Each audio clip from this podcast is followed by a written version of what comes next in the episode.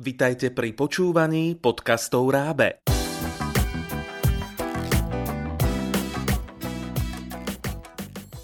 Tento podcast je určený hlavne riaditeľom škôl a školských zariadení a rovnako aj zriadovateľom ako štatutárnym orgánom. Hovorí o komunikácii, spätnej väzbe a riadení zamestnancov na diaľku. Ako nastaviť komunikáciu s týmom, ktorý šťastí pracuje z domu a šťastí pracuje v škole tak, aby bola komunikácia optimálna a zrozumiteľná?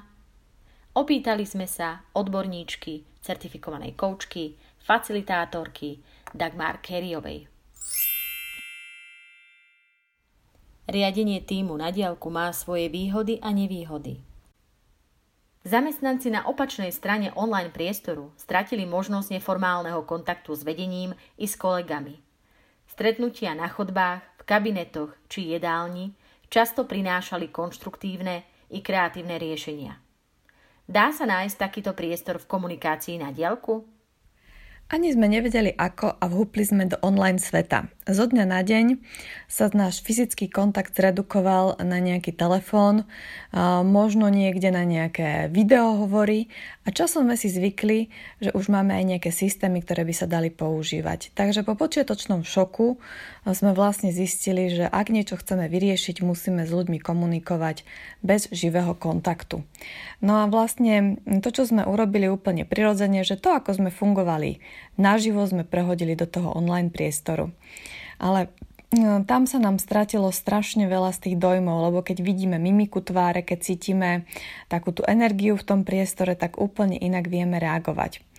No a preto to najhoršie, čo sa môže stať, je keď prehodíme to, čo sme robili vo fyzickom priestore do toho online priestoru jednak jednej. Čiže platia tam také zásady, ktoré umožňujú, aby sme boli efektívni. V prvom rade my ako ľudské bytosti sme o mnoho viac vyčerpané ten online kontaktom. To naše, ten náš mozog je keby zmetený, pretože vnímame toho druhého človeka a zároveň ho tam fyzicky nemáme. Takže je to ako keby tá naša baterka sa rýchlejšie vyčerpa a preto online stretnutia potrebujú byť kratšie. Mimoriadne pomáha, ak naozaj každý si zapne kameru, pretože aspoň trošičku je to potom osobnejšie. Znamená to však, že si potrebujeme manažovať tak tú obrazovku a tak tie prehliadače a vlastne nejaké tie platformy, aby sme videli všetkých. A veľmi dôležitou vecou je, aby ten, kto vedie poradu alebo ten, kto vedie nejaké stretnutie a potrebuje riešiť nejaké témy alebo odsúhlasovať nejaké úlohy, mal vopred pripravenú agendu a zdieľané podklady. Čiže pokiaľ ja hovorím a zároveň prechádzam nejaký zoznam úloh a vlastne píšem tam, ako to vyzerá, celý tým má aspoň taký ten vizuálny pohľad a môže, si, e, môže sa lepšie na toto zapojiť. Najväčšia chyba býva, ak len rozprávame, nezapisujeme naše myšlienky alebo ľudia nemajú dobré podklady.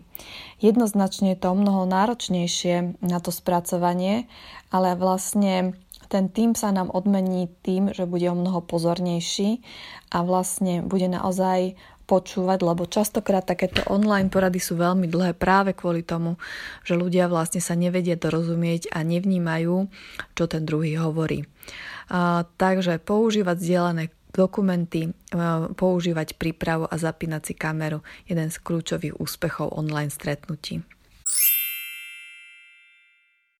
Riaditeľ odrazu nevidí fyzické tváre pri poradách, pedagogických radách či individuálnych stretnutiach. Komunikuje cez aplikáciu, informuje o postupoch, zadáva úlohy. Pýta si spätnú väzbu. Ako z tejto pozície byť čo najzrozumiteľnejší? Online priestor vytvára veľa príležitostí pre efektívnu prácu. Ale jednu príležitosť nám úplne zablokoval a to je vlastne osobné stretnutia, také tie neformálne krátke rozhovory na chodbách pred stretnutím, pred poradou. No a vlastne, čo sa deje? Sme takí veľmi efektívni, zapneme sa, povieme si nejakú tú agendu a vlastne začneme riešiť problémy.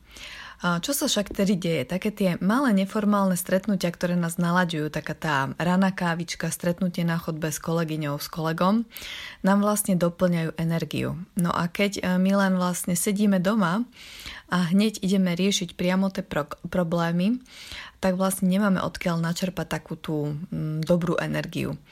Takisto často som si všimla, že pri tých online stretnutiach skutočne častokrát sa riešia len problémy. Málo kedy sa možno povie, že toto sa podarilo alebo toto je dobré, lebo tá tendencia je, že sme na online, máme málo času, musíme to nejak vyriešiť. Bohužiaľ, nevždy takéto stretnutia naozaj dajú potom všetko, čo majú.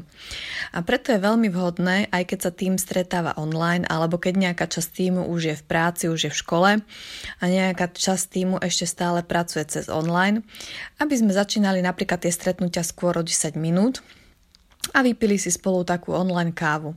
Takže povedali si, že čím sme žili toto obdobie, alebo čo riešime, alebo ako to celé doma zvládame. Veľmi málo sa totiž hovorí o tom, že ako ľudia ťažko znášajú takéto odpojenie od toho svojho bežného životného rytmu, odpojenie od ostatných a od tej energie. No a vlastne my, keď aj v tom online priestore aspoň takúto možnosť dáme, tak trošku tej našej energie sa nám prinavráti. A takisto mnohé týmy robia takú tzv. pivo alebo kávu po práci. A robia to si pre svoj vybraný typ, ale robia si to napríklad aj celé kolektívy, škôl alebo firiem, kde si dajú nejaký čas, kedy kto chce sa môže pripojiť, stretne kolegu tak, ako by ho možno stretol na chodbe a väčšinou si dajú nejaké také spoločné zdieľanie. Čo je ale veľmi dôležité, aby takéto zdieľanie niekto viedol. Lebo keď sa bežne stretneme v tej kuchynke alebo v nejakom, nejakej zborovni, tak vlastne je to také prirodzené, že niečo prehodíme, niekto iba ticho a počúva, ale v tom online priestore je veľmi dôležité, aby niekto tam hovoril a teda vlastne usmerňoval, o čom sa bude hovoriť a vopred možno aj pripravil takúto agendu. Takže je to trošičku organizovanejšie, náročnejšie, ale netreba zabúdať na to, aby sme si doplnili energiu neformálnym kontaktom so svojím tímom. Režim, aký sme poznali predtým, zabezpečoval stretnutia v škole na dennej báze. Aká je optimálna frekvencia a optimálny spôsob online komunikácie, vedenia školy s pedagogickými a odbornými zamestnancami v režime na diaľku? Online komunikácia versus offline komunikácia. Veľká téma dnešnej doby a nie len doby, kedy sme plne boli obmedzení a museli sme vlastne všetci byť doma, ale aj doby, ktorá teraz prichádza.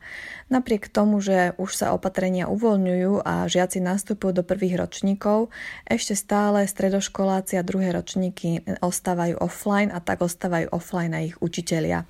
Ako teda v tejto dobe manažovať ten chod školy? Ako manažovať vlastne informáciu ľudí o tých zmenách, ktoré neustále nastávajú? Ako vlastne učiteľov motivovať, aby fungovali. No jednoznačne je to pravidelná komunikácia s nimi.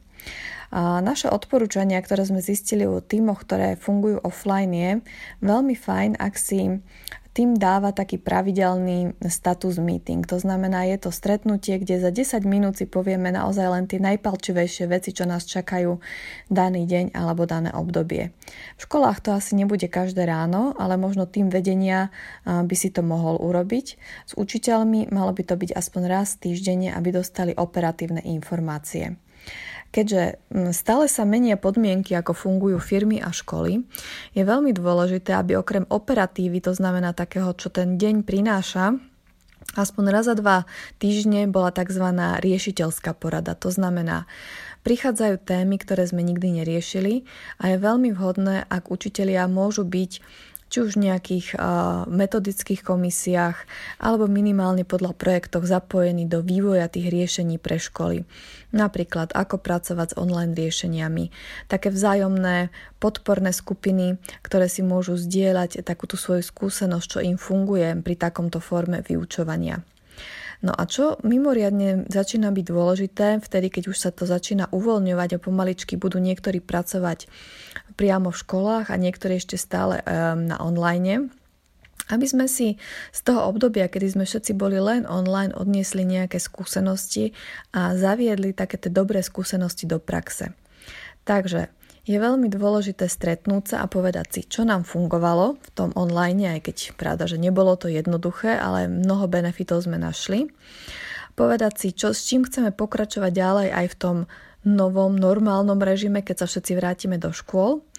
A takisto si povedať, ktoré možno už veci, ktoré sme aj predtým používali, sa nám zdajú momentálne ako neefektívne, lebo sme našli nejaké efektívnejšie. A toto je takisto forma, ktorá je teraz veľmi potrebná, pretože ľudia sú veľmi inovatívni a my by sme aj učiteľom, ktorí našli určite množstvo nových spôsobov, ako učiť veľmi efektívne, mohli vytvoriť priestor, aby so svojimi nápadmi prišli, aby aj od toho septembra, keď už verím, všetci nastúpime do škôl, mohlo by to vyučovanie ešte efektívnejšie. Chcete sa dozvedieť viac dôležitých informácií pre riaditeľov škôl a vedúcich pracovníkov? Sledujte plán akcií, webinárov a konferencií na našich webových stránkach.